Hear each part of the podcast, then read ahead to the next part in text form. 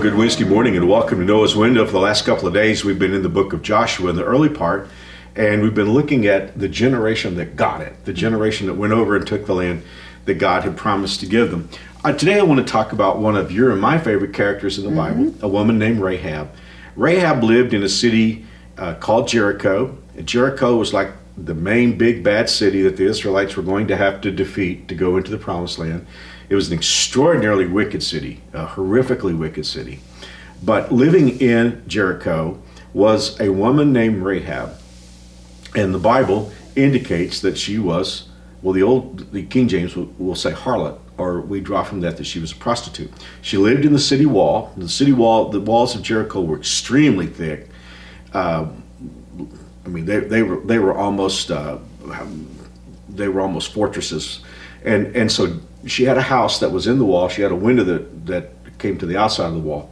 So the two spies that we talked about yesterday, when they went into Jericho to check things out, they stopped at Rahab's place. Now we believe that in those days, and this is too much information, that it was also an inn where Rahab was, and so it could have been that there were some activities going on in part of the inn that weren't good, but it was also what we would call a hotel today. So it was it would have been easy for the spies to go in there without being noticed because strangers are coming and going all the time in there. So they go in that place, and uh, Rahab finds out who they are, and in the meantime, the person in charge, the king of Jericho, finds out that two spies have come in, and they come to Rahab and they say, "Where are the two men that came in here?" And Rahab said, "They went that way." I mean, you can read this. Is really interesting. She said, "You know, if you hurry up real fast, you can catch them." But what she did was she hid them upstairs under under bundles of flax. So after the the king's men had gone off chasing uh, the spies in the direction that Rahab sent them, Rahab went upstairs to talk to the two spies, and she said, "We know that your God is the most powerful God." I love this. I read this this morning again. She said, "Your God, we know your God is the God of the heaven above and the earth below." And your no, there is no God like your God. And we've heard about how that God made a way for you to cross the Red Sea. I mean, what a shame that the, the Wow. ten spies came back and discouraged the people. She has greater faith than did. Yeah, Canaan, the Canaan was scared of the Israelites ever since they heard about them crossing the Red Sea. But Rahab said, "We heard, we heard about that. We heard about how you defeated Sihon and Og, and and how that God took care of you. And so we know that God is going to give you victory. I just ask one thing: that when you come in to take the city, if you'll spare me and my family." And the spies said to her, "We will do this under this condition: if you'll stay in the, stay in your house, and then drop a red rope outside your window, because she was going to let the spies down out the window, and they said, leave, leave this red rope outside, and then when, when we come to take the city, uh, if we see that red rope and you're in the house, we will spare you, and, and those are our terms. Now, I did. I've said all that to get to one line from Joshua 2, verse 21, that I dearly love.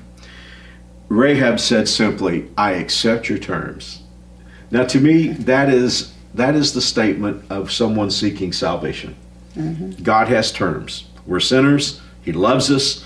Jesus died for us. He rose from the grave. If by faith we will abandon all of our own good works and trust Jesus, we can go to heaven. And really, salvation is saying, I accept your terms. That's right. And we see this in, in Rahab that she accepted the Lord's terms. I love that she didn't try to negotiate. Mm-hmm. She didn't try to say, well, what about this and what about that? But she just accepted God's terms. So when you think about that line, and not just in the area of salvation, but just in the area of following God in general, I accept your terms. What do you think about Mary Alice? Think about how rebellious this generation is. they want they want the benefits of Jesus, but they don't want to accept his terms. Yeah. They they don't want to admit they're sinners. They don't want to even admit that sin is sin. Yeah. So we don't know what they want to be saved from because they, they still want to embrace their sin. Um, I, I just think that's very powerful. Accept your terms. Yeah, it's such a simple statement. It is. You know, and, and I love that. She she doesn't quibble. She doesn't try to negotiate. She doesn't try to say you must think you're better than us because you're gonna you know you're gonna destroy our city. She just simply says, "I accept your terms." You know, anytime we accept God's terms, we're going to find out they're good terms. Absolutely. He's always for us. He's not trying to take things away from us. Yeah. He's always for us. One of the reasons I'm smiling is we know the rest of the story. That's right. because we believe from what we can understand from Bible history that one of the spies was a guy named Salmon. And uh, so I, I always, I always imagined it like this. I mean, after they take the city of Jericho and, and, and Rahab now, she and her family are part of the culture of Israel. I always imagined that Salmon coming to Rahab and saying, "Now listen, I, you know, I know you may not understand some of our culture, some of the things we may do may be a little different from you. So if you just not need any coaching or anything, or if you need any, you know, I'll be glad to to give you lessons on on how we worship and all that." Uh, because somehow they got really close, and in time, Salmon, Salmon and Rahab got married.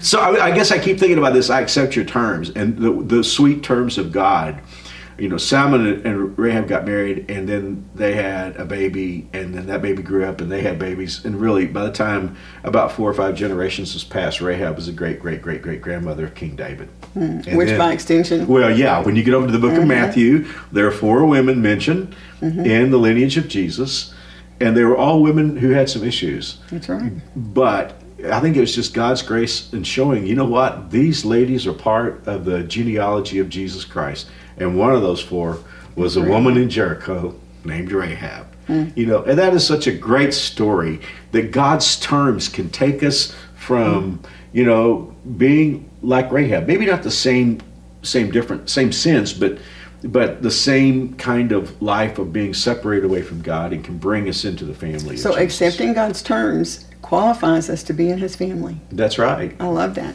And you know, speaking of God's terms, one more thing. You just keep turning pages in the Bible and you go from the Gospel of Matthew, where Rahab is mentioned, and you go over to Hebrews chapter 11, mm-hmm. where you have the Hall of Fame of Faith. And listed there among the great heroes and heroines of the faith is a Jericho lady by the name of Rahab. You know, when we accept God's terms, whatever God's terms are, we are getting set for a brand new beginning. And Rahab got that new beginning and took the ball and ran with it and I'm looking. That's she's on my short list of people that I want to meet when I get to heaven. So, uh, great story. It is. Mary Alice, we all need that new beginning every day, and so would you pray for us today? Absolutely. Father, we're so thankful that you recorded for us the story of Rahab and what a hero, heroine she is. And Father, thank you for demonstrating to us in her story that no matter what our current situation is, if we will trust you, have faith in you, and accept your terms, we can be part of your family. And you offer forgiveness uh, to anyone who will accept you. And I just pray if there's anybody watching or listening to Noah's Window even today, that this will be the day they would just reach out by faith and say, I know I'm a sinner and I want Jesus to be my Savior. I want to be part of His family and I want to accept His terms. I want that forgiveness so that I can live forever. And I just pray for each and every one of us watching and listening that are already part of your family and help us to take to heart every day representing you to those that we that you bring into our path uh, to share our faith with, just as the spies shared their faith with Rahab. Help us, Father, to be good representatives even today to our children, to our families, to our co-workers, wherever we are. I just pray that you bless this day for your glory and honor in each and every one of our lives. Thank you for all you do for us and through us. And for all these things, Father, we'll give you all the glory and the praise. And we ask this in Jesus' name. Amen. Thank you for joining us today on Noah's Wind. I know Mary Alice has got something on her mind for tomorrow. I can't wait. We'll see you very soon. God bless. See you soon.